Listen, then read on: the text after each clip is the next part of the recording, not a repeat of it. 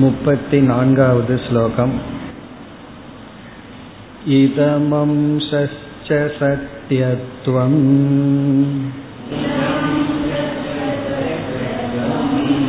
शुक्तिकं रूप्य ईक्ष्यते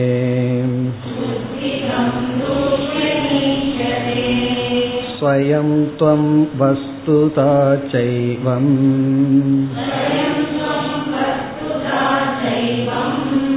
विक्षेपे वीक्ष्यतेऽन्यगम्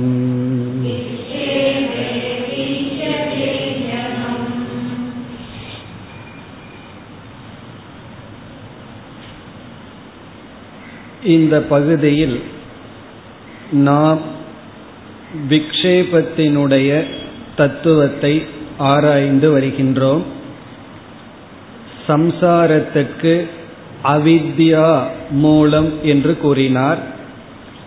அந்த அவித்யா ஆவரணம் விக்ஷேபம் என்ற இரண்டு சொரூபத்துடன் கூடியுள்ளது என்று கூறி ஆவரணத்தை பற்றிய விசாரத்தை முடித்து இப்பொழுது நாம் விக்ஷேபத்தை பற்றிய விசாரத்தை ஆரம்பிக்கின்றோம். இக்கருத்து முப்பத்தி மூன்றாவது ஸ்லோகத்தில் ஆரம்பித்து ஐம்பத்தி ஆறாவது ஸ்லோகம் வரை செல்ல இருக்கின்றது. இதில் சென்ற வகுப்பில் நாம் முப்பத்தி நான்காவது ஸ்லோகத்துக்கான சாராம்சத்தை பார்த்து முடித்தோம். அதை சுருக்கமாக ஞாபகப்படுத்திக் கொண்டு ஸ்லோகத்துக்குள் செல்லலாம். அத்தியாசத்தில் மூன்று அம்சங்கள் இருக்கின்றது என்று பார்த்தோம். அந்த மூன்று அம்சங்களில் முதல் அம்சம் இதம் இது என்பது இரண்டாவது அம்சம் இருக்கின்றது என்பது. மூன்றாவது அம்சம் வெள்ளி என்பது. இங்கு வெள்ளி இருக்கின்றது. இது வெள்ளியாக இருக்கிறது என்ற வாக்கியத்தில் இது என்பது நமக்கு முன் தெரிகின்ற ஒரு வஸ்து. பிறகு இருக்கின்றது என்று சொல்கின்றோம். இந்த இது என்பதும் இருக்கின்றது என்பதும் சாமானிய அம்சம் என்றும் வெள்ளி என்பது விசேஷ அம்சம். காரணம் அங்கு இருப்பது கிளிஞ்சல். அந்த இடத்தில் வெள்ளியாக நாம் பார்க்கின்றோம். பிறகு இந்த உதாகரணத்திலிருந்து நாம் இங்கு கூட்டஸ்தனிடத்தில் வந்தால் இது என்பது ஸ்வயம் என்று இங்கு வித்யாரண்யர் அறிமுகப்படுத்துகின்றார். ஸ்வயம்னா தானாக இருத்தல் தானாக என்பதுதான். பிறகு இருத்தல் என்பதை இருத்தல் என்றே சொல்லப்படுகின்றது. அங்கு கிளிஞ்சல் இருந்தது அதில் வெள்ளியானது பார்க்கப்பட்டது. இங்கு என்ன இருக்கின்றது? கூட்டஸ்த சைத்தன்யம் இருக்கின்றது. அதன் மீது சிதாபாசன் அல்லது ஜீவன் ஏற்றி வைக்கப்படுகின்றது. அந்த ஜீவன் இரண்டு சரீரங்களுடனும் சிதாபாசத்துடனும் கூடியவன். அது விசேஷ அம்சம். இதை பார்த்து முடித்தோம். பிறகு இனி ஒரு கருத்தும் உண்டு. கிளிஞ்சலினுடைய சொரூபம் என்னவென்றால் கிளிஞ்சலாக இருத்தல் பிறகு இருத்தல் என்பதும் இதம் என்பதும் கிளிஞ்சலினுடைய சொரூபம்தான். உண்மையில் இங்கு கிளிஞ்சல் இருக்கின்றது. இது எல்லாமே கிளிஞ்சலை சார்ந்தது. ஆனால் இந்த வெள்ளி என்ன செய்கின்றது?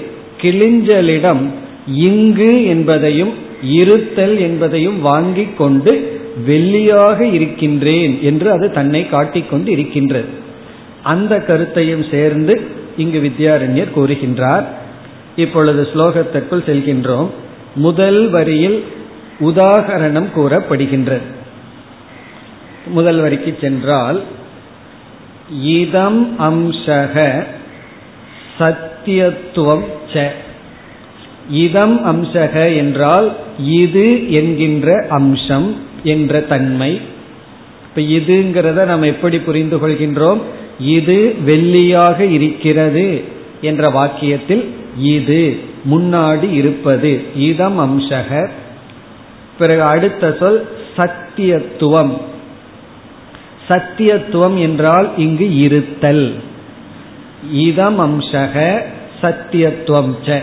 அதாவது இது வெள்ளியாக இருக்கின்றது என்ற வாக்கியத்தில் இது என்ற அம்சமும் சத்தியத்துவம் என்றால் இருக்கின்றது என்ற அம்சமும் உண்மையில் யாரை சார்ந்தது? நாம இப்ப எதை பார்த்துட்டு இருக்கோம்? கிளிஞ்சலை பார்த்துட்டு இருக்கோம். பார்த்துட்டு இது வெள்ளியாக இருக்கிறதுன்னு சொல்றோம். அந்த இதுங்கிறதும் இருக்கின்றதுங்கிறது உண்மையில் யாரை சார்ந்தது? கிளிஞ்சலை சார்ந்தது. அதை கூறுகின்றார் அடுத்த சொல்லில் சுக்திகம். சுக்திகம் என்றால் சுக்தியை சார்ந்த. சுக்தி என்றால் கிளிஞ்சல். கிளிஞ்சலை சார்ந்த. கிளிஞ்சலை சார்ந்தது என்னன்னா முதல் சொன்ன இரண்டு சொற்களும். கிளிஞ்சலை சார்ந்த இதமம்சமும் சத்தியத்துவமும். உண்மையிலேயே இதுன்னு சொல்லும் பொழுது அது கிளிஞ்சலை சார்ந்தது தான் இருக்கிறதுங்கிற தன்மையும் கிளிஞ்சலுக்கு தான் போகும். ஏன்னா வெள்ளி அங்க கிடையாது. பிறகு இதுங்கிறதுக்கு வெள்ளி அங்கு இல்லை. அந்த வெள்ளி வந்து நம்ம மனசுக்குள்ளதான் இருக்கு. ஏதோ ஸ்மிருதிக்குள்ள இருக்கின்றது தவிர வெளியே கிடையாது. இப்ப வெளியே வந்து இது என்பதும் இருக்கின்றது என்பதும் சுக்திகம் சுக்தியை சார்ந்தது கிளிஞ்சலை சார்ந்தது. அப்ப நம்ம இதை எப்படி படிக்கணும்? சுக்திகம்ங்கிறத முதல்ல போடணும். கிளிஞ்சலை சார்ந்த இதமம்சமும் சத்தியத்துவமும் அப்ப கிளிஞ்சலை சார்ந்த கிளிஞ்சலைக்கு சொந்தமான இதமம்சமும் சத்தியத்துவமும் என்னாகின்றது? ரூபியே ஈக்ஷதே ரூபியம் என்றால் இங்கு வெள்ளி நாணயம். ரூபியே என்றால் வெள்ளி நாணயத்தில் ஈக்ஷதே காணப்படுகின்றது. ரூபியத்தில் காணப்படுகின்றது. ஈக்ஷதேனா அஜான வசத்தினால் அவித்தியினால் ஆவரணத்தினால் காணப்படுகின்றது. இது வந்து அத்தியாசத்தினுடைய தன்மையை வித்யாரண்யர் இங்கு குறிப்பிடுகின்றார்.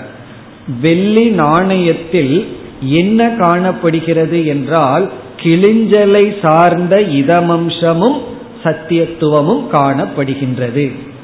அப்படி காணப்படுவதனால் நம்ம என்ன சொல்றோம்? இங்கு அல்லது இது வெள்ளியாக இருக்கின்றது. இங்கு வெள்ளி இருக்கின்றது. இங்கு நாணயம் இருக்கின்றது என்று சொல்கின்றோம். அந்த இருத்தலும் இங்கு என்பதும் கிளிஞ்சலை சார்ந்தது. இது வந்து உதாகரணத்துல. ஏன்னா நம்ம உதாகரணத்தை மனதில் நினைத்து பார்க்கும் பொழுது வெள்ளி இருக்கிறதுன்னு சொல்லும் பொழுது அங்க வெள்ளி கிடையாது. பிறகு ஒரு இடத்த ஸ்பாட் பண்றோம். இந்த இடத்துல வெள்ளி இருக்குன்னு. அதுதான் இதம் அம்சம். உண்மையிலேயே அங்கும் வெள்ளி கிடையாது. வெள்ளி இல்லை அந்த இடத்திலும் இல்லை. அப்படி என்றால் அந்த இடம் பிறகு இருக்கிறதுங்கிறதுல உண்மையிலேயே அந்த ஸ்பாட் அந்த இடம் பிளஸ் இருக்கின்றது. அது யாரை சார்ந்ததுன்னா கிளிஞ்சலை சார்ந்தது. இப்ப கிளிஞ்சலிடமிருந்து இந்த ரெண்டு தன்மையை வாங்கி கொண்டு வெள்ளி என்பது அங்கு பிரகாசித்துக் கொண்டு இருக்கின்றது அந்த வெள்ளியானது காட்சியளித்துக் கொண்டு நமக்கு இருக்கின்றது. வெள்ளி அங்கு காட்சியளிக்க என்ன தேவைப்பட்டுள்ளது? அந்த வெள்ளி காயின் அந்த வெள்ளி நாணயத்திற்கு கிளிஞ்சலிடமிருந்து இருத்தலையும் அந்த இடத்தில் இருத்தலையும் வாங்கி கொண்டுள்ளது. அதுபோல இனி இரண்டாவது வரிக்கு வந்தால் ஸ்வயம் துவம் வஸ்துதாச்ச ஏவம். அங்க வந்து இதம் அப்படிங்கிற இடத்துல நம்ம இங்க வந்து ஸ்வயம்துவம் என்று படிக்க வேண்டும். ஸ்வயம்துவம்னா தான் தான் ஒன் செல்ஃப் அல்லது ஆத்மா. ஆக்சுவலி அகம்னு தான் அர்த்தம். நான் அல்லது தான். நான்கிறத விட தான் அப்படிங்கிறத நம்ம பயன்படுத்துவோம். செல்ஃப் என்று பொருள். ஸ்வயம்துவம் செல்ஃபாக இருத்தல் தானாக தானாக. பிறகு அடுத்த சொல் வந்து வஸ்துதா. இங்க வஸ்துதான இருத்தல். அங்க சத்தியத்துவம்னு சொன்னாரு. இங்க வந்து வஸ்துதான் சொல்கின்றார். இதற்கு பொருளும் இருத்தல். அதாவது தானாக இருத்தல் தானாகவும் இருத்தலாகவும் இருக்கின்ற தன்மை. அதே போல பார்க்கணும். இப்ப இந்த இரண்டும் எதை சார்ந்தது எதில் தெரிகிறது அப்படின்னு பார்க்கணும். எப்படி உதாகரணத்துல கிளிஞ்சலை சார்ந்த இரண்டு தன்மை வெள்ளியிடம் இருக்கின்றதோ அதே போல தானாக பிளஸ் இருத்தல். இந்த இரண்டும் எதை சார்ந்தது என்றால் கூட்டஸ்தனை சார்ந்தது. கூட்டஸ்தகம் அப்படின்னு சொல்லணும். எப்படி? சுக்திகம்னு அங்க சொன்னாரோ அதே போல இப்ப என்ன நம்ம படிக்கணும்? கூட்டஸ்தகம். கூட்டஸ்தனை சார்ந்த ஸ்வயம்துவம் வஸ்துதா. கூட்டஸ்தனுடைய சொரூபமான தானாக இருத்தல் என்பது. அந்த கூட்டஸ்தகம்ங்கிறத இங்க வித்யாரண்யர் இரண்டாவது வரையில கடைசி சொல்லல குறிப்பிடுகின்றார். அந்நகம் அப்படிங்கிற சொல்லல குறிப்பிடுகின்றார். இங்க அந்நகம் அப்படின்னு சொன்னா கூட்டஸ்தனை சார்ந்த என்று பொருள். அந்நகம் அப்படின்னு கடைசி சொல் இரண்டாவது வரியில். அந்நகம்னா வேறொன்றை சார்ந்த. வேறொன்றை சார்ந்தன்னா வெள்ளியை சார்ந்ததல்ல. வெள்ளிக்கு வேறாக ஒன்றாக இருக்கின்ற கிழிஞ்சலை சார்ந்ததுதான் இந்த ரெண்டும். அதுபோல இங்கு வேறாக இருக்கின்ற அப்படின்னா கூட்டஸ்தனை சார்ந்த இப்போ ஃபர்ஸ்ட்ல எப்படி படிக்கணும். அந்நகம் அத்தியாசமா அத்தியஸ்தத்தில் தெரிகின்றதுக்கு வேறாக இருக்கின்ற அது என்னன்னா கூட்டஸ்தன். அந்த கூட்டஸ்தனை சார்ந்த ஸ்வயம்துவம் வஸ்துதா இந்த இரண்டும் எங்கு தெரிகின்றது? விக்ஷேபே வீக்ஷதே ஈக்ஷியதேன்னு சொன்னாலும் வீக்ஷதேனாலும் ஒரே ஒரு பொருள் தான் பார்க்கப்படுகின்றது. எங்கு விக்ஷேபே. இங்க விக்ஷேபே இஸ் ஈக்வல் டு ஜீவே. ஜீவனிடத்தில். விக்ஷேபத்தினிடத்தில் பார்க்கப்படுகிறதுங்கிறத இங்க விக்ஷேபம்ங்கிறது என்ன? ஜீவன் தான் ஆகவே ஜீவனிடத்தில் பார்க்கப்படுகின்றது. விக்ஷேபே வீக்ஷியதேனா ஜீவனிடத்தில் பார்க்கப்படுகின்றது. அகம் ஜீவக அஸ்மி அப்படின்னு நம்ம சொல்லிட்டு இருக்கோம். ஆத்மா ஜீவக அஸ்தி. ஆத்மா ஜீவனாக இருக்கிறது அல்லது நான் ஜீவனாக இருக்கிறேன் அப்படிங்கிறது இங்க அத்தியாசம். இதுல இருத்தல் என்பதும் இங்க தான் என்பதும் யாரை சார்ந்தது? கூட்டஸ்தனை சார்ந்தது. இந்த தான் என்பதும் இருத்தல்ங்கிறதும் கூட்டஸ்தனை சார்ந்த போதிலும் ஜீவனாக இருக்கிறேன் இப்ப நம்ம சொல்றமே அந்த ஜீவனும் ஜீவன்கிற தத்துவமானது கூட்டஸ்தனிடம் இந்த இரண்டையும் வாங்கி கொண்டுள்ளது. இருத்தலையும் தானாக என்றதையும் வாங்கி கொண்டு ஜீவனாக காட்சியளித்து கொண்டிருக்கிறது. அப்ப எது எதனுடன் ஒப்பிடப்படுகிறது? உதாகரணத்துல வந்து எக்ஸாம்பிள்ல வந்து வெள்ளி இஸ் ஈக்வல் டு ஜீவன். வெள்ளி நாணயம் வந்து ஜீவனுக்கு உதாகரணம். பிறகு கிளிஞ்சல் இஸ் ஈக்வல் டு கூட்டஸ்த பிரம்மன். கிளிஞ்சில வந்து கூட்டஸ்த பிரம்மனுக்கும் வெள்ளிய வந்து ஏற்றி வைக்கப்பட்ட ஜீவனிடமும் நாம் வந்து சேர்ந்து புரிந்து கொள்ள வேண்டும். பிறகு இது வந்து விசேஷ அம்சம். விசேஷ அம்சம்னா அங்க வெள்ளி இங்க ஜீவன். பிறகு சாமானிய அம்சம் என்ன என்று பார்த்தால் அது ரெண்டுக்கும் பொதுவானது. எது? அங்கு இது இருக்கிறது அப்படிங்கிறது சாமானிய அம்சம். இந்த இடத்துல நான் இருக்கின்றேன். அங்க இது இருக்கிறதுங்கிறதுக்கு பதுவா நம்ம வந்து கூட்டஸ்தனுக்கு வரும்போது நான் இருக்கின்றேன் என்று புரிந்து கொள்ள வேண்டும்.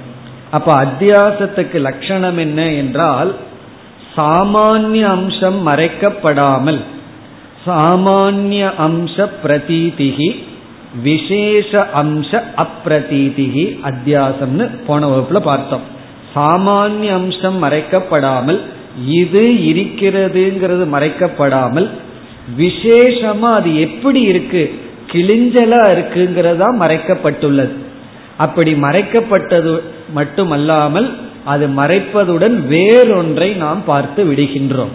அதே போல நான் இருக்கின்றேன்னு சொல்றது வந்து தப்பே கிடையாது.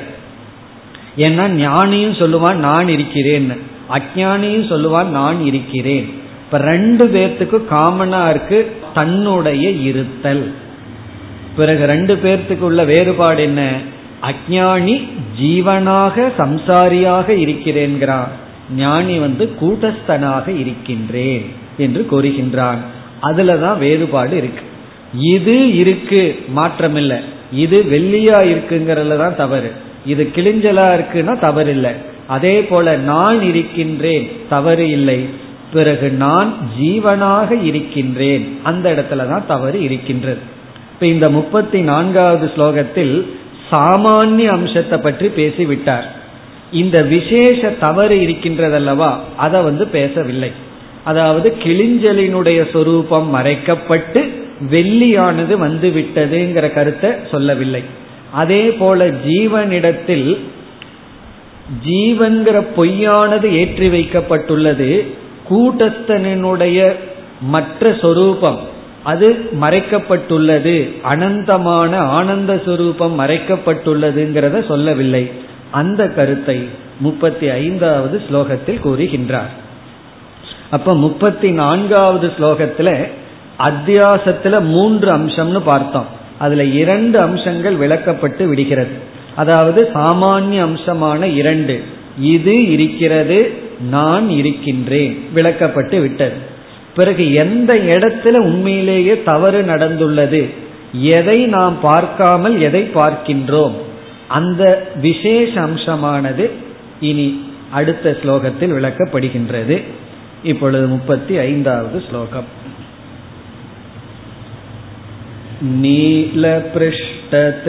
नीलपृष्ठत्रिकोणत्वम् यथा सुक्तौ तिरोहितम्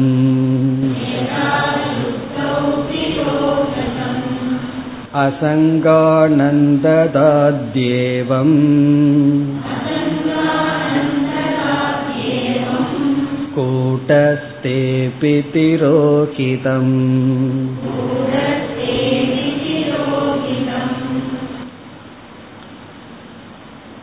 முதல் வரியில் உதாகரணத்தை கூறி இரண்டாவது வரியில் கூட்டஸ்தனுக்கு வருகின்றார். இப்ப முதல் வரியில் என்ன சொல்லப்பட்டுள்ளதுன்னு பார்த்துட்டு ஸ்லோகத்திற்குள் செல்லலாம். நம் முன்னாடி கிளிஞ்சல் இருக்கின்றது. அந்த கிளிஞ்சலை நாம் என்ன சொல்கின்றோம்? இது வெள்ளியாக இருக்கிறதுன்னு சொல்றோம். இந்த இருத்தல்ங்கிறது கிளிஞ்சலை சார்ந்த தன்மை. இதுங்கிறதும் கிளிஞ்சலை சார்ந்த தன்மை. அது மறைக்கப்படவில்லை. காரணம் என்ன? வெள்ளிங்கிற இடத்துல தான் தப்பு நடந்திருக்கே தவிர இருக்குங்கிற இடத்துலையும் இதுங்கிற இடத்துலையும் தவறு நடக்கவில்லை. இப்ப என்ன சொல்றார்? எந்த அம்சம் கிளிஞ்சலிடம் இருக்கின்ற எந்த அம்சம் மறைக்கப்பட்டுள்ளது அப்படின்னு சொல்லும் பொழுது கிளிஞ்சலிடம் இருக்கின்ற இது இருக்கின்றதுங்கிற அம்சம் மறைக்கப்படாமல் கிளிஞ்சலினுடைய தன்மை மட்டும் மறைக்கப்பட்டுள்ளது அப்படின்னு சொல்ற கிளிஞ்சலை பார்த்துட்டு கிளிஞ்சல் கிட்ட மூன்று தன்மை இருக்கு. இது இருக்கிறது பிறகு கிளிஞ்சலான தன்மை. கிளிஞ்சலினுடைய சொரூபம். இப்ப என்ன சொல்றார்?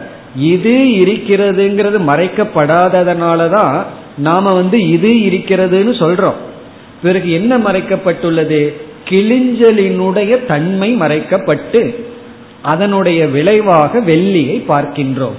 அந்த கிளிஞ்சலினுடைய தன்மை இங்கு குறிப்பிடுகின்றார். கிளிஞ்சலினுடைய தன்மை என்ன? முதல் சொல் நீல பிருஷ்ட திரிகோணத்துவம். இதெல்லாம் கிளிஞ்சலினுடைய தன்மை. நீல பிருஷ்ட அப்படின்னா நீல வெண்மையான பின்புறமான பாகம்.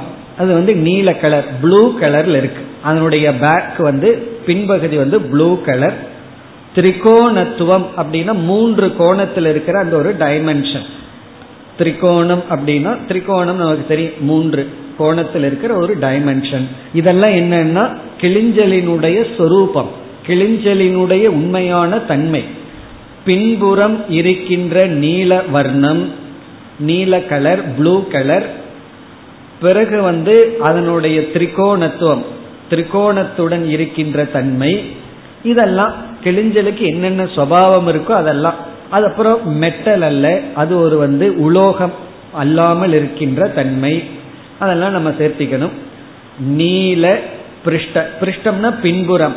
நீல பிருஷ்டம்னா ப்ளூ கலர் பேக் சைடு அதனுடைய பின்புறம் வந்து நீல வர்ணமாக இருக்கின்றது. அந்த நீலம்ங்கிற கலர் அதனுடைய பின்புற பகுதி முக்கோண வடிவம் இவைகளெல்லாம் யதா சுக்தௌ திரோகிதம். எப்படி கிளிஞ்சலில் மறைக்கப்பட்டுள்ளதோ சுக்தௌ அப்படின்னா கிளிஞ்சலில் திரோகிதம்னா மறைக்கப்பட்டுள்ளதோ யதா எவ்விதம் எவ்விதம் மறைக்கப்பட்டுள்ளதோ. இதே இது நம்ம கயிறு பாம்புக்கு சொல்ல வேண்டும் அப்படின்னு சொன்னா இது பாம்பாக இருக்கிறது அல்லது இங்கு பாம்பு இருக்கிறதுங்கிற இடத்துல அந்த இருத்தல் கயிற்ற சார்ந்தது இதுங்கிறதும் கயிற்ற சார்ந்தது. அந்த பாம்பினுடைய சொரூபம் இருக்கே. நம்ம என்ன வேணாலும் சொல்லலாம். கண்ணு அதனுடைய பல். அப்படி பாம்பினுடைய சர்ப்பத்துவம் அது மறைக்கப்பட்டுள்ளது. பாம்பினுடைய தன்மை மறைக்கப்பட்டதனாலதான் பாம்பினுடைய தன்மையில கயிற்றினுடைய தன்மை மறைக்கப்பட்டதனாலதான் பாம்பானது நமக்கு தெரிகின்றது. அப்படி கயிற்றினுடைய தன்மை இருக்கு. கயிற்றுக்கு என்ன தன்மை இருக்கோ அந்த தன்மை தான் அது மறைக்கப்பட்டுள்ளது. அதனுடைய விளைவாக பாம்பு ஏற்றி வைக்கப்பட்டுள்ளது. அதே போல கிழிஞ்சலுக்கென்று ஒரு சொரூபம் தன்மை இருக்கின்றது. அதை இங்கு குறிப்பிடுகின்றார் நீல பிருஷ்ட திரிகோணத்துவம் சுக்தௌ. சுக்தியில் கிழிஞ்சலில் எவ்விதம் மறைக்கப்பட்டுள்ளதோ அதுபோல. இனி இரண்டாவது வரைக்கும் வருகின்றோம். அதுபோல ஏவம் அந்த அதுபோல கூட்டஸ்தனிடத்தில் இருக்கின்ற கூட்டஸ்தனுடைய சில தன்மைகள் மறைக்கப்படுகிறது. பிறகு எந்த தன்மை மறைக்கப்படவில்லை? இனி இரண்டாவது வரைக்கும் வந்தால் இப்ப கூட்டஸ்தங்கிற உண்மை பொருள் இருக்கு. அதற்கும் நம்ம வந்து இருக்கின்றதுங்கிற தன்மையும் மறைக்கப்படவில்லை. அதனாலதான் இருக்கிறேன்னு சொல்றோம். பிறகு தானாக அப்படிங்கிற தன்மையும் மறைக்கப்படவில்லை. நான் இருக்கின்றேன் அப்படின்னு வேற சொல்கின்றேன். பிறகு கூட்டஸ்தனுடைய உண்மையான தன்மை என்ன? அது சில தன்மைகள் மறைக்கப்பட்டுள்ளது. அது என்ன என்று குறிப்பிடுகின்றார். இப்ப இரண்டாவது வரியில் அசங்க ஆனந்த தாதி. அசங்கமான தன்மை ஆனந்தமான தன்மை இவைகளெல்லாம் மறைக்கப்படுகின்றது. அசங்க ஆனந்ததாதி ஆனந்தமாக இருத்தல் முதலிய தன்மை. அசம்சாரித்துவம் பூர்ணத்துவம் அசங்கத்துவம். அசங்கத்துவம்ங்கிறதும் ஆனந்தம் அப்படிங்கிறது எதை குறிக்கின்றது என்றால் நான் எதனோடும் சம்பந்தப்படாதவன். சம்பந்தப்பட்டாத்தேன சம்சாரமே. எதனோடும் சம்பந்தப்படாதவன். அப்ப அசங்ககங்கிறது சம்சாரத்திலிருந்து சம்பந்தப்படாதவன்கிறத காட்டுது. துக்கத்திலிருந்து எனக்கு எந்த சங்கமும் கிடையாது. எந்த துக்கமும் என்னை நெருங்காது. அசங்கத்துவம்ங்கிறது துக்க அசங்கத்துவம். துக்கத்து துக்கமானது என்னை தொடாது. சரி துக்கம் என்ன தொட வேண்டாம். துக்கம் இல்லைங்கிறது எனக்கு துக்கம் இல்லை சுகம் இல்லைங்கிறது எனக்கு துக்கமா இருக்கே. ஆனந்தம் இல்லைங்கிறது துக்கமா இருக்கே என்று வந்தால் ஆனந்த. ஆனந்தம்னா பூர்ணமாக இருத்தல். ஆதி போன்ற அசங்கத்துவம் ஆனந்தத்துவம் அஜன்யத்துவம் அவிகாரித்துவம் இவைகளெல்லாம் இப்படிப்பட்ட தன்மையானது கூட்டஸ்தே அபி திரோகிதம். கூட்டஸ்தனிடத்தில் மறைக்கப்பட்டுள்ளது. திரோகிதம்னா மறைக்கப்பட்டுள்ளது. கூட்டஸ்தே கூட்டஸ்தனிடத்தில் இந்த தன்மைகள் மறைக்கப்பட்டுள்ளது. சரி இதை நம்ம இப்பொழுது எப்படி புரிந்து கொள்கின்றோம்? இப்ப வந்து கூட்டஸ்தன் ஒரு தத்துவம் இருக்கு. அந்த கூட்டஸ்தனிடம் எத்தனையோ சொரூபம் இருக்கு. அந்த கூட்டஸ்தனிடம் இருத்தல்ங்கிற சொரூபம் மறைக்கப்படவில்லை. தான்கிற சொரூபமும் மறைக்கப்படவில்லை. அதனாலதான் நான் இருக்கின்றேன் அப்படின்னு சொல்றோம். ஆனா கூட்டஸ்தனுக்கு வேற சில சொரூபமும் இருக்கு. என்ன அப்படின்னா அசங்கமாக இருத்தல் ஆனந்தமாக இருத்தல் பூர்ணமாக இருத்தல் பிறக்காமல் இருத்தல் இறக்காமல் இருத்தல் இப்படிப்பட்ட தன்மைகள் எல்லாம் இருக்கு. அதெல்லாம் மறைக்கப்பட்டு விட்டது. அதனுடைய விளைவாக இந்த தன்மைக்கு எதிராக இருக்கின்ற ஜீவன்கிறது ஏற்றி வைக்கப்பட்டு விட்டது. அப்ப என்ன ஆகிறது ஜீவன் வந்து பிறக்கின்றான் சங்கமாக இருக்கின்றான் துக்கியாக இருக்கின்றான். உடனே என்ன ஆகின்றது? நான் துக்கி நான் சம்பந்தப்படுகின்றேன். நான் பிறப்பவன் நான் இறப்பவன் என்ற தன்மை நமக்கு வந்து விடுகின்றது. ஏன்? கூட்டஸ்தனிடம் இருக்கின்ற அசங்க ஆனந்த தன்மையானது மறைக்கப்பட்டுள்ளது. இதிலிருந்து கூட்டஸ்தன் யாருக்குமே முழுமையாக மறைக்கப்படவில்லை. பிறகு அறகுறையாக மறைக்கப்பட்டுள்ளது. இருக்கின்றேன்ங்கிறதும் தானாக இருத்தலும் மறைக்கப்படவில்லை. பிறகு எப்படி இருக்கின்றேன்? அதுலதான் மறைப்பு வந்துள்ளது. இப்ப வந்து முன்னாடி நம்ம கிளிஞ்சலை பார்க்கிறோம். வெள்ளின்னு சொல்றோம். கிளிஞ்சல் முழுமையாக மறைக்கப்படவில்லை. கிளிஞ்சல் முழுமையாக மறைக்கப்பட்டிருந்தா அங்க அத்தியாசமே நடந்திருக்கார் பிறகு கிளிஞ்சலினுடைய இருத்தல் அந்த இடத்துல இருத்தல்ங்கிறது மறைக்கப்படாமல் கிளிஞ்சலினுடைய தன்மை மட்டும் மறைக்கப்பட்டுள்ளது. அதனால வெள்ளி ஏற்றி வைக்கப்பட்டு விட்டது. அதுபோல கூட்டஸ்தன்கிற உண்மை தத்துவம் பரமாத்ம தத்துவம் முழுமையாக மறைக்கப்படாமல் அதனுடைய இருத்தல் இருக்கின்றது. அது மறைக்கப்படவில்லை. தானாக இருத்தல்ங்கிறது மறைக்கப்படவில்லை. பிறகு என்ன மறைக்கப்பட்டுள்ளது? எப்படி இருக்கிறதுங்கிறதா மறைக்கப்பட்டுள்ளது. கூட்டஸ்தனுடைய ஆனந்த சொரூபமும் அசங்க சொரூபமும் மறைக்கப்பட்டு விட்டது. அதன் விளைவாக ஜீவனை நாம் ஏற்றி வைத்து அதற்கு எதிராக இருக்கின்ற தன்மையுடைய ஜீவனை என்னுடைய தன்மை தன்னுடைய தன்மை என்று நினைத்து கொண்டு ஒருவன் துயரப்படுகின்றான் சம்சாரியாக இருக்கின்றான். இதெல்லாம் அத்தியாசத்திற்குள் இருக்கின்ற அம்சங்கள். விசேஷ அம்சம் சாமானிய அம்சம்ங்கிறதுல சாமானிய அம்சம் மறைக்கப்படாமல் விசேஷ அம்சம் மறைக்கப்பட்டுள்ளது. அதனால இந்த உலகத்தில் இருக்கிறவங்க எல்லாமே ஞானிகள் தான். எப்படி ஞானிகள்னா அறகுறை ஞானிகள். பாதி ஞானம் உண்டு. என்ன ஞானம்னா கூட்டத்தனிடம் இருத்தல்ங்கிற அறிவும் பிறகு தான்கிறது உண்டு. பிறகு எது இல்லாம போயிடுது? எப்படி இருக்கின்றேன்? அதுலதான் தவறு ஏற்பட்டு விட்டது. அந்த அம்சம்தான் மறைக்கப்பட்டுள்ளது. இப்போ நம்ம தெரிஞ்சுக்க வேண்டியது கூட்டஸ்தனை அல்ல. ஏன்னா கூட்டஸ்தன் என்னைக்குமே தெரிஞ்சிட்டு இருக்கு எப்படி கூட்டஸ்தன் இருக்கின்றான்? அப்போ சாஸ்திரம் வந்து நம்மைய பற்றி நமக்கு அறிவை கொடுக்குதுன்னு சொல்லும் பொழுது பலருக்கு சந்தேகம் வரும். என்னை பத்தி தான் எனக்கு தெரியுமே? சாஸ்திரம் யாரு? என்னை பத்தி எனக்கு சொல்றதுக்கு என்னை பத்தி எனக்கு தெரியுது நான்கிறது ஒண்ணு இருக்கின்றேங்கிறதெல்லாம் சாஸ்திரம் நமக்கு சொல்லல. இப்ப சாஸ்திரம் வந்து நீ இருக்கின்றாய்ங்கிற அறிவை கொடுக்கல. அது நமக்கு கொடுக்க வேண்டிய அவசியம் இல்லை. நான் இருக்கின்றேங்கிறது எனக்கு தெரியும். பிறகு சாஸ்திரம் எந்த அறிவை கொடுக்க வேண்டியது இருக்கு? நீ எந்த லட்சணத்துல இருக்கின்றாய்ன்னு நீ நினைச்சிட்டு இருக்கிறது வேற? நான் வந்து நீ எந்த லட்சணத்துல இருக்கின்றேங்கிறது வேறன்னு சொல்லி சாஸ்திரம் சொல்லுது. அப்ப எப்படிப்பட்ட லட்சணம்? தன்மையுடன் நான் இருக்கின்றேன். அது நமக்கு தெரியவில்லை. அதைத்தான் சாஸ்திரம் சொல்ல வேண்டியது இருக்கு. இப்ப நான் இருக்கின்றேங்கிறதுல பிரச்சனை இல்லை. நான் எப்படி இருக்கின்றேன்? அதுலதான் இங்க வந்து பிரச்சனை. இப்ப நான் இருக்கின்றேங்கிறது எல்லாத்துக்கும் தெரியுது. எப்படிப்பட்டவனாக இருக்கின்றேன்? அந்த எப்படிப்பட்டவன்கிறது தான் இங்கு சொல்லப்பட்டுள்ளது.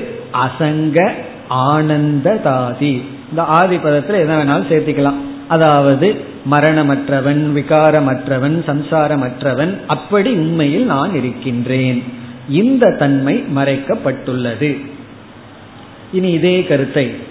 இப்பொழுது பார்த்த கருத்து தான் சாராம்சம். புரிஞ்ச மாதிரி இருக்கு புரியாத மாதிரி இருக்குன்னு தோணும்.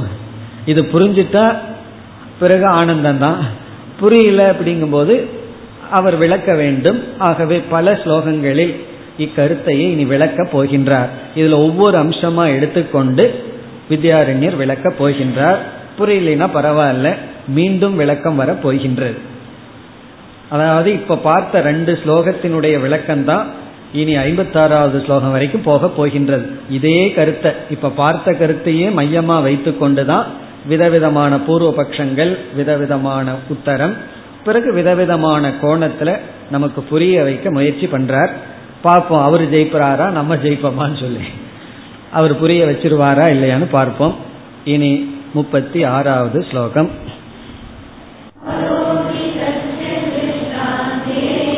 रूप्यं नाम यथा तथा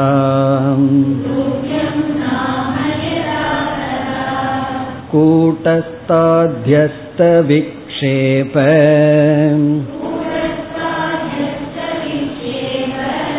नामाकमिति निश्चयः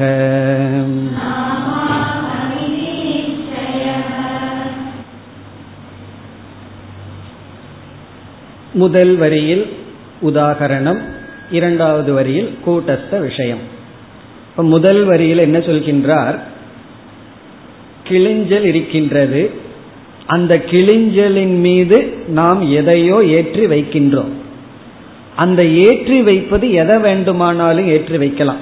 அவங்க அவங்களுக்கு அந்த நேரத்தில் எது ஏற்றி வைக்கப்பட்டுள்ளதோ அது. அது எது வேண்டுமானாலும் இருக்கலாம். அது சம்பந்தமா அது போல தெரிகிறது வேறு எது வேண்டுமானாலும் இருக்கலாம். இப்போ உதாரணமா கயிற்றை பார்த்து ஒருவன் பாம்புன்னு ஏற்றி வைக்கலாம். ஒருவர் வந்து மாலை அப்படின்னு ஏற்றி வைக்கலாம். ஒருவர் வந்து பூமியினுடைய பிளவு அப்படின்னு ஏற்றி வைக்கலாம். மழையெல்லாம் இல்லாம இருந்ததுன்னா கிராமத்துல போய் பார்த்தோம்னா பூமி வெடிச்சு கிடக்கும். அந்த மாதிரி இருக்கும். அல்லது நீர் அப்படின்னு ஏற்றி வைக்கலாம். எப்படி வேண்டுமானாலும் ஏற்றி வைக்கலாம். இப்ப ஏற்றி வைக்கப்பட்டது இது அப்படின்னு சொல்லியாக வேண்டும். அதுக்கு ஒரு பேர் கொடுக்கணும். இந்த இடத்தில் ஏற்றி வைக்கப்பட்டது ரூபியம் வெள்ளி நாணயம் அப்படின்னு சொல்கின்றார். அதுதான் முதல் வரி. ஆரோபிதஸ்ய திருஷ்டாந்தே. திருஷ்டாந்தே அப்படின்னா இந்த உதாகரணத்தில் சுக்தி ஸ்தலே அப்படின்னு அர்த்தம். திருஷ்டாந்தே உதாகரணத்தில் இந்த எக்ஸாம்பிள் ஆரோபிதஸ்ய ஏற்றி வைக்கப்பட்டதற்கு இங்க என்ன ஏற்றி வைக்கப்பட்டுள்ளதுங்கிறத சொல்றார். ஏற்றி வைக்கப்பட்டதற்கு ரூபியம் யதா நாம. ரூபியம் என்று பெயர் பெற்றுள்ளதோ. இங்க ஏற்றி வைக்கப்பட்டது ரூபியம் அப்படின்னு சொல்ற. ரூபியம்னா வெள்ளி நாணயம். சில்வர் காயின் அந்த காலத்துல எல்லாம் வெள்ளி நாணயம் தங்க காசுகள்லாம் இருந்துட்டு இருந்தது. அதனால ரூபியம் வெள்ளி நாணயம் வெள்ளியானது ஏற்றி வைக்கப்பட்டுள்ளது. இப்போ வெள்ளி என்பது பெயர். இங்கு ஏற்றி வைக்கப்பட்டதற்கு பெயர் வெள்ளி அப்படின்னு சொல்றார் அதாவது கிளிஞ்சல் மீது இந்த இடத்தில் ஏற்றி வைக்கப்பட்டதற்கு வெள்ளி என்ற பெயர் உள்ளது. அப்படி என்றால் கூட்டஸ்தனிடம் ஏற்றி வைக்கப்பட்டதற்கு என்ன பெயர் அப்படின்னு சொல்லி ஆகணும். அது நம்ம ஜீவன் அப்படின்னு சொல்லலாம். அதாவது கிளிஞ்சலிடம் ஏற்றி வைக்கப்பட்டதற்கு ஏற்றி வைக்கப்பட்டதனுடைய பெயர் வெள்ளி. கூட்டஸ்தனிடத்தில் ஏற்றி வைக்கப்பட்டதனுடைய பெயர் என்ன? அப்படின்னா நம்ம வந்து ஜீவன் சொல்லலாம். ஆனா வித்யாரண்யர் இந்த இடத்துல அகங்காரத்தை சொல்ல விரும்புகின்றார். ஏற்றி வைக்கப்பட்டதற்கு அகங்காரம் என்று பெயர். அதையும் சுருக்கி அகம் என்று இங்கு சொல்கின்றார். அதனால இந்த இடத்துல நம்ம விசாரத்துல கவனமா இருக்கணும். அகம் அப்படிங்கிற வார்த்தையை பயன்படுத்துகின்றார்.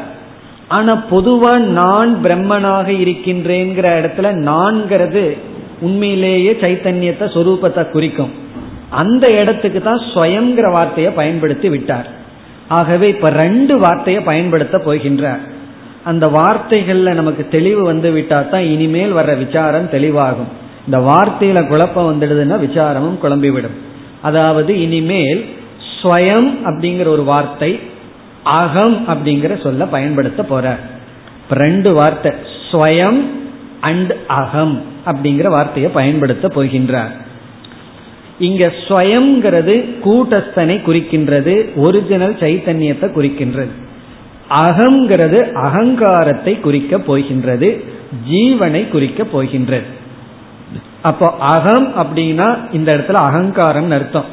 இந்த இடத்துல மட்டும்தான் மற்ற இடத்துல கிடையாது. வேற இடத்துல வித்யாரண்யர் அகங்கிறதுக்கு பிரம்மத்தை சொல்லலவார் அகம் பிரம்மாஸ்மிங்கிற இடத்துல சரியான அர்த்தம் தான் ஆனா இந்த இடத்துல விசாரத்துல மட்டும் அகம் இஸ் ஈக்வல் டு அகங்காரக.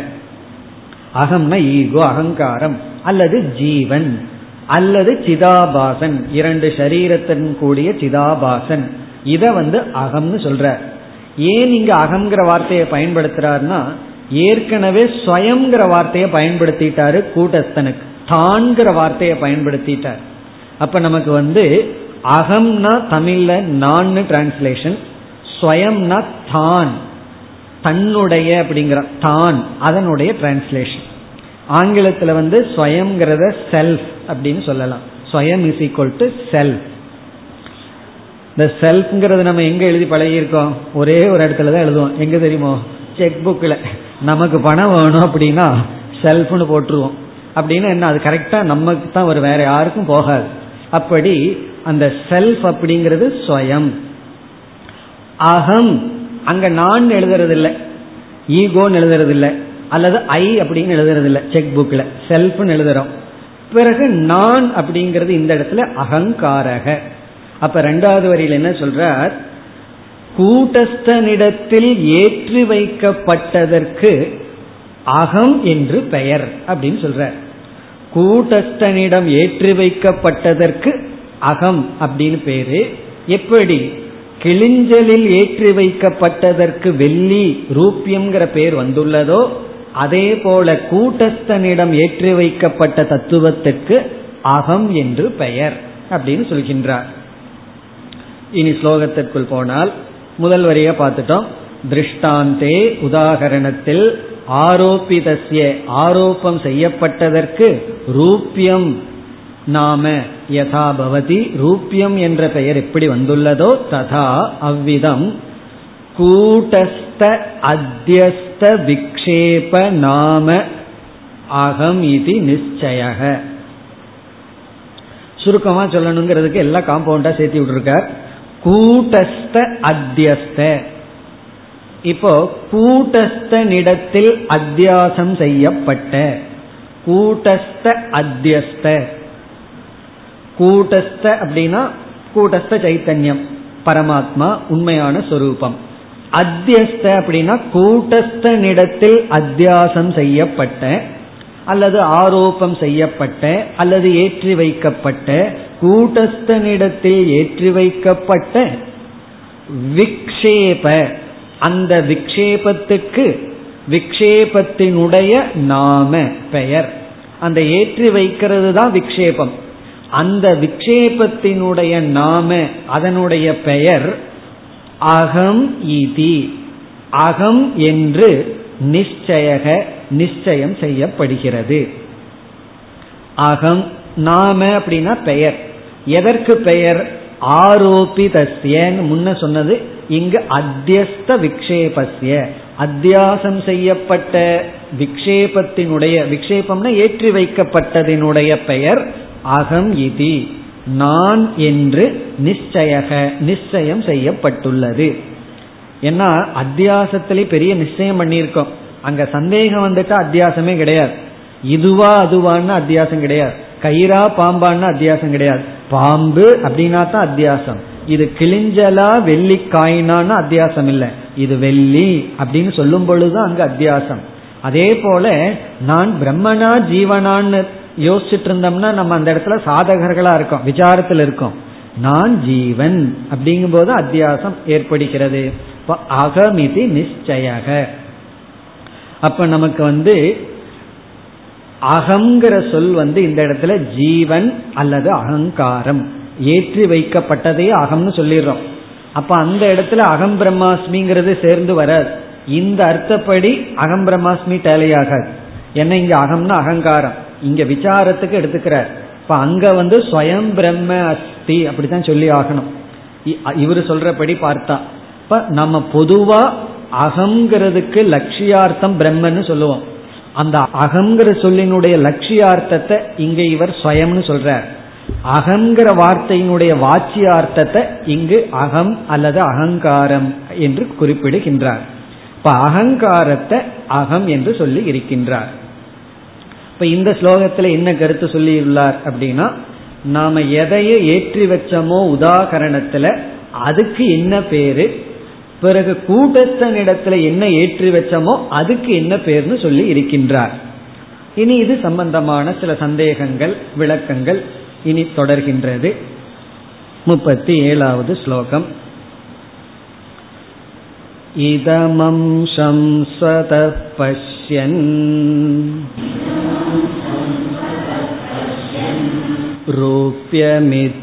रूप्यमित्यभिमन्यते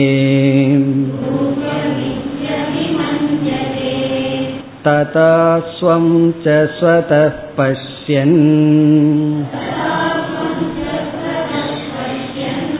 அகமித்யபிமன்யதே.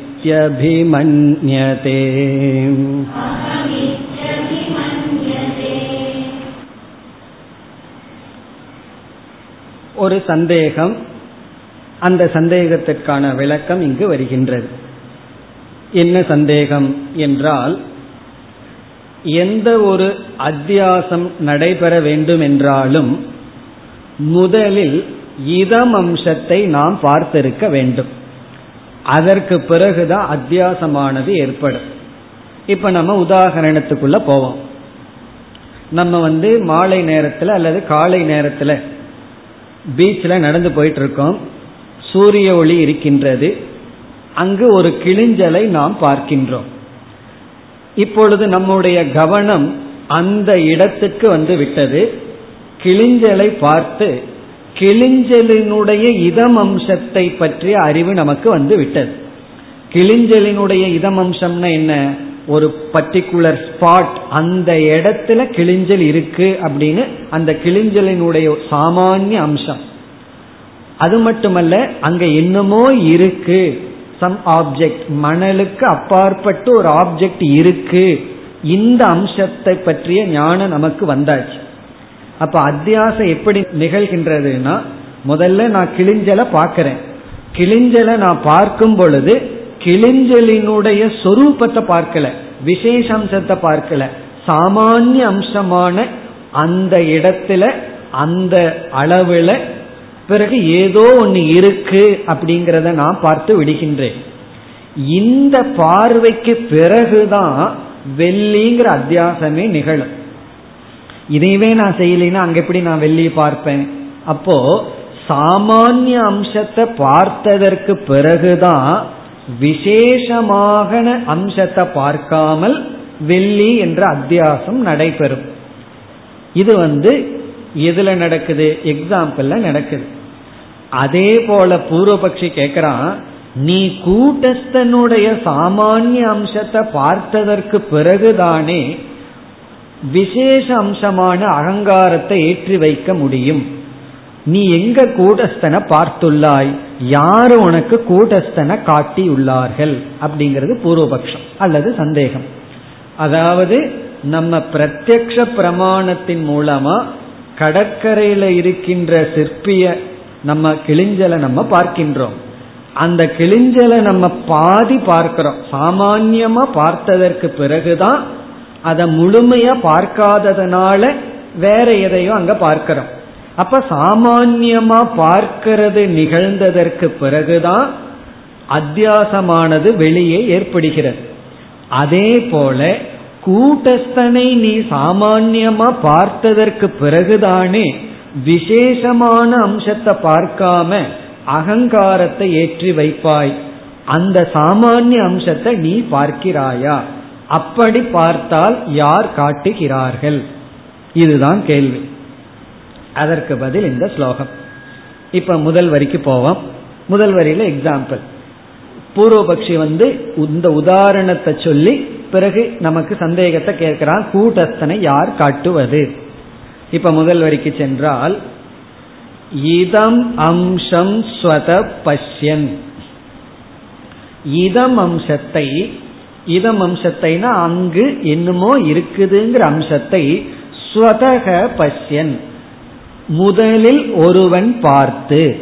இங்க ஸ்வதகங்கிறதுக்கு ஃபர்ஸ்ட் அப்படின்னு பிரதம தகன்னு அர்த்தம்.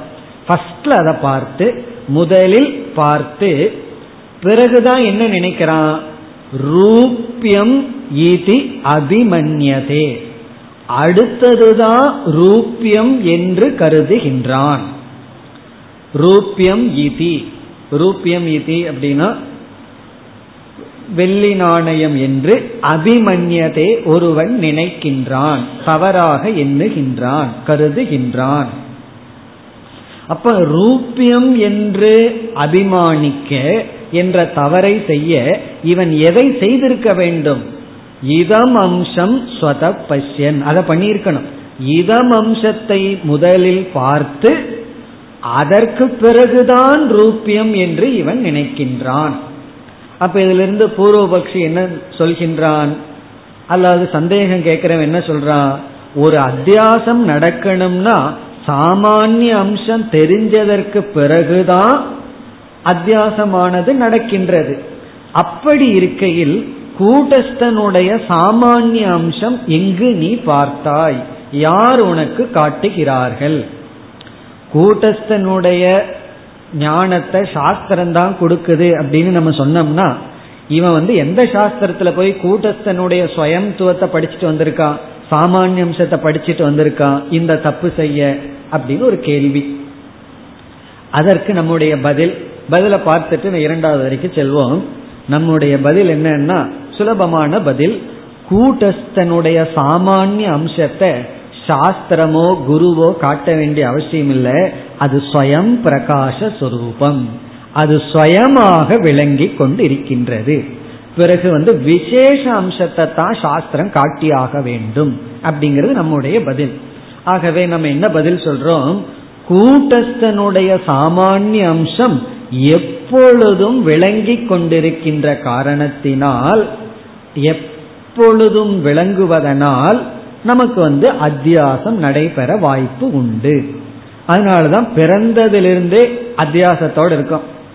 சின்ன வயசுல நமக்கு அகங்காரம் வளராததுனால சொல்ல தெரியல அழுதுட்டு இருந்திருக்கோம். பெருசான உடனே அழுகிறதுக்கு பொதுவாக ஸ்பீச் அவ்வளவுதான். அந்த ஸ்பீச்சை போய் பார்த்தோம்னா அதுக்குள்ளே அழுகுரல் இருக்கும். நான் இப்படி இருக்கிறேனே அப்படி இருக்கிறேனே இருக்கும். குழந்தையில வந்து சொல் இல்லை வெறும் அழுகதான். பெருசானதுக்கு அப்புறம் என்னன்னா அழுகையானது சொற்களாக மாற்றப்பட்டுள்ளது அவ்வளவுதான். அப்படி நம்ம பிறந்ததிலிருந்தே கூட்டஸ்தனுடைய ஸ்வயமாக இருத்தல்ங்கிற தன்மை ஸ்வயமாக விளங்கி கொண்டிருக்கின்றது. அது சொப்பிரகாசம் அதனால ஏற்கனவே கூட்டஸ்தனை பற்றிய அறிவு எல்லாத்துக்கும் வந்து விட்டது இருக்கின்றது. ஆகவே அதை தொடர்ந்து அத்தியாசமும் நடைபெறும். இந்த ஸ்லோகத்துல சந்தேகம் என்னன்னா சாமானிய ஞானத்துக்கு பிறகுதான் அத்தியாசம் நடைபெறும். கூட்டஸ்தனை பற்றிய சாமானிய ஞானம் உனக்கு எப்படி வந்ததுன்னா அது இயற்கையிலேயே இருக்கு. அதுதான் பதில். கூட்டஸ்தனை பற்றிய சாமானிய ஞானம் அது வரவில்லை. அது நம்மிடம் சுவாவமாகவே இருக்கின்றது. காரணம் கூட்டஸ்தன் சுயமாக பிரகாசித்துக் கொண்டிருக்கின்றான். இப்படி கேட்ட உடனே சரி கூடஸ்தன் சுயமா பிரகாசிக்கின்றான்னா ஆனந்த அம்சம் ஏன் பிரகாசிக்கலையேன்னா அது பிரகாசிக்கல அவ்வளவுதான். அது ஏன் பிரகாசிக்கலன்னா அதுதான் ஆவரண சக்தி. இந்த ஆவரணம் என்ன பண்ணுதுன்னா சாமானிய அம்சத்தை மறைக்காம விசேஷ அம்சத்தை மட்டும் மறைச்சு வச்சிடுது அதனாலதான் பிரச்சனை. சாமானிய அம்சமும் சேர்ந்து மறைந்து விட்டால் சுஷுப்திய போல சந்தோஷமா எல்லாம் தூங்கிட்டு இருப்போம். ஒரு பிரச்சனையும் கிடையாது. ஆனால் இந்த சாமானிய அம்சத்தை விட்டுட்டு விசேஷ அம்சத்தை மட்டும் மறைச்சிடுது. அதனாலதான் அத்தியாசம் ஏற்பட்டு சம்சாரமானது இருக்கின்றது. இனி இரண்டாவது வரியில் ததா ஸ்வம் பஷ்யன். இங்க ஸ்வம் அப்படின்னா கூட்டஸ்தன்.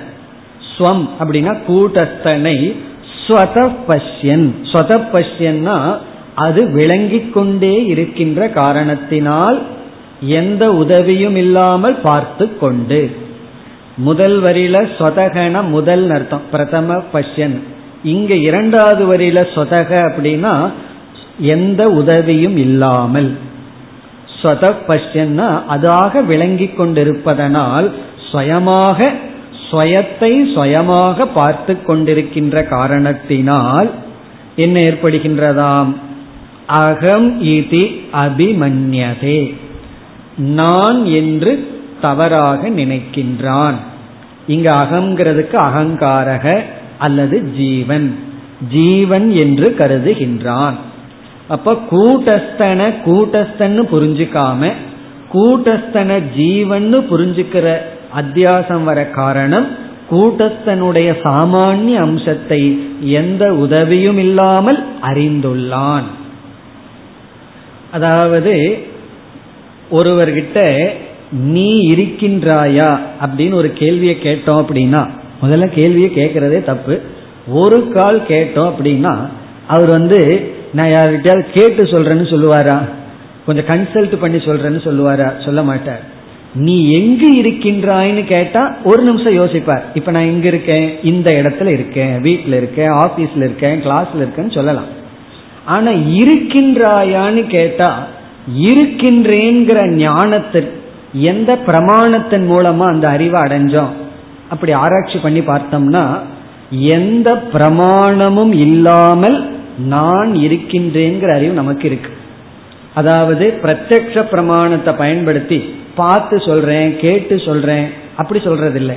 அப்போ பிரத்யக்ஷ பிரமாணம் இல்ல யூகம் பண்ணி சொல்றேன் அனுமானம் பண்ணி சொல்றேன் நான் இருக்கிறேன்னு சொல்ல மாட்டோம்.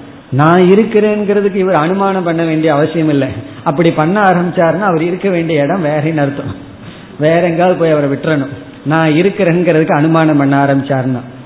அப்படி சில பேர் சொல்லுவார்கள் நீ எங்கிட்ட பேசுறதுனால நான் இருக்கேன். நான் இல்லாம இருந்திருந்தா நீ பேசி இருக்க மாட்டேன் அதனால நான் இருக்கேன். இப்படியெல்லாம் அனுமானம் பண்ற வேண்டிய அவசியம் இல்லை.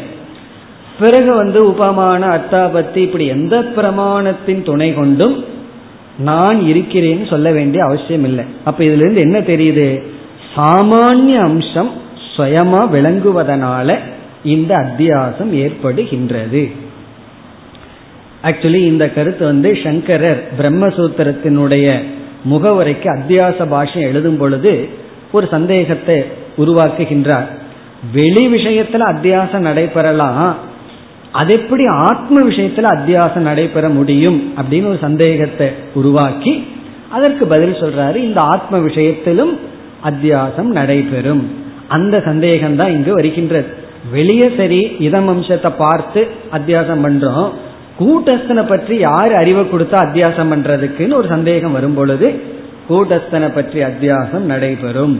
காரணம் என்னவென்றால் அந்த கூட்டஸ்தனுடைய ஸ்வயம் அம்சமும் அஸ்தித்துவமும் எந்த பிரமாணமும் இல்லாமல் விளங்குகின்றது. இப்ப இதை கேட்ட உடனே இனி ஒரு சந்தேகம் நமக்கு வரலாம். பிரமாணமுமே இல்லாம கூட்டஸ்தன் விளங்கும் பொழுது எதுக்கு சாஸ்திரம் வந்து எனக்கு கூட்டஸ்தனை விளக்கணும்? அதுக்கு என்ன பதில் சொல்வது? விசேஷ அம்சம் விளங்கவில்லை. விசேஷ அம்சமானது சுயமாக விளங்கவில்லை. அதாவது என்ன விசேஷ அம்சம் அசங்கத்துவம் ஆனந்த சொரூபம். ஆனந்த சொரூபமாக இருத்தல் அசங்கமாக இருத்தல் விளங்கவில்லை. அல்லது வேறொரு கோணத்தில் சொல்ல வேண்டும் என்றால் கூட்டத்தினுடைய சத்தம்சமும் சித்தம்சமும் சுயமாக விளங்குகின்றது. இந்த கான்சியஸ் பிரின்சிபிள் பிறகு இருக்கின்றேங்கிறது விளங்குகின்றது. எது விளங்கவில்லை? ஆனந்த அம்சம் விளங்கவில்லை. இந்த ஆனந்தம்ங்கிறத அனந்தம்னு நம்ம போட்டோம் அப்படின்னா அனந்தமான சத்துங்கிறது விளங்கவில்லை அனந்தமான சித்துங்கிறது விளங்கவில்லை. அதாவது என்றும் அழியாத மரணத்துக்கு உட்படாத சத் அப்படிங்கிறது விளங்கவில்லை. நான் இருக்கிறேங்கிறது விளங்குது ஆனா என்றும் இருக்கிறேங்கிறது விளங்கவில்லை. பிறகு நான் அறிவு சுரூபம்ங்கிறது விளங்குகின்றது நான் அஜானத்தையும் பிரகாசிக்கின்ற அஜானத்துக்கும் கடந்துள்ள என்றும் இருக்கின்ற சைத்தன்யம் அப்படிங்கிறது விளங்கவில்லை. அப்ப என்ன சொல்லலாம்? சச்சித் விளங்குகின்றது அனந்தமான சத் அனந்தமான சித் விளங்கவில்லை. அல்லது ஆனந்தம் விளங்கவில்லை. அது விளங்காத காரணத்தினால் அந்த இடத்துல ஒரு திரோகிதம் இருக்கிறதுனால நம்ம என்ன அல்பஜக அல்ப சக்திமான் அல்ப வியாபி அப்படியெல்லாம் போய் பிறகு கொஞ்ச நாள் தான் இருப்ப. அல்ப வியாபினா காலத்தக தேசத்தக எல்லாத்துலயும் அல்பமா இருக்கன்னு நினைச்சிட்டோம். உடனே சம்சாரம் வந்து விட்டது. என்று சாமானிய அம்சம் சுயமாக விளங்குகிறது விசேஷ அம்சம் விளங்கவில்லை. அந்த கருத்தை கூறினார். இனி அடுத்த ஸ்லோகத்தில் என்ன கருத்தை கூற விரும்புகின்றார்?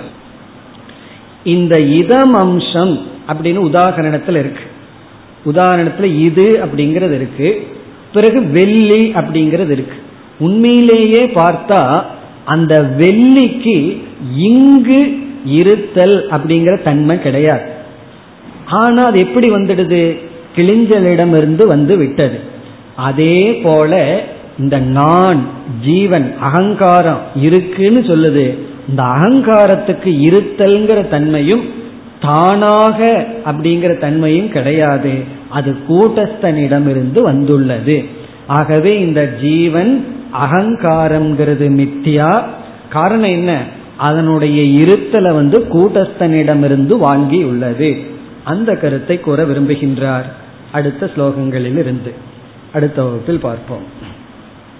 ஓம் போர் நமத போர் நமிதம் போர் போர் நமுதச்சதேம் पूर्णस्य पूर्णमादाय पूर्णमेवावशिष्यते ॐ शान्ति शान्ति शान्तिः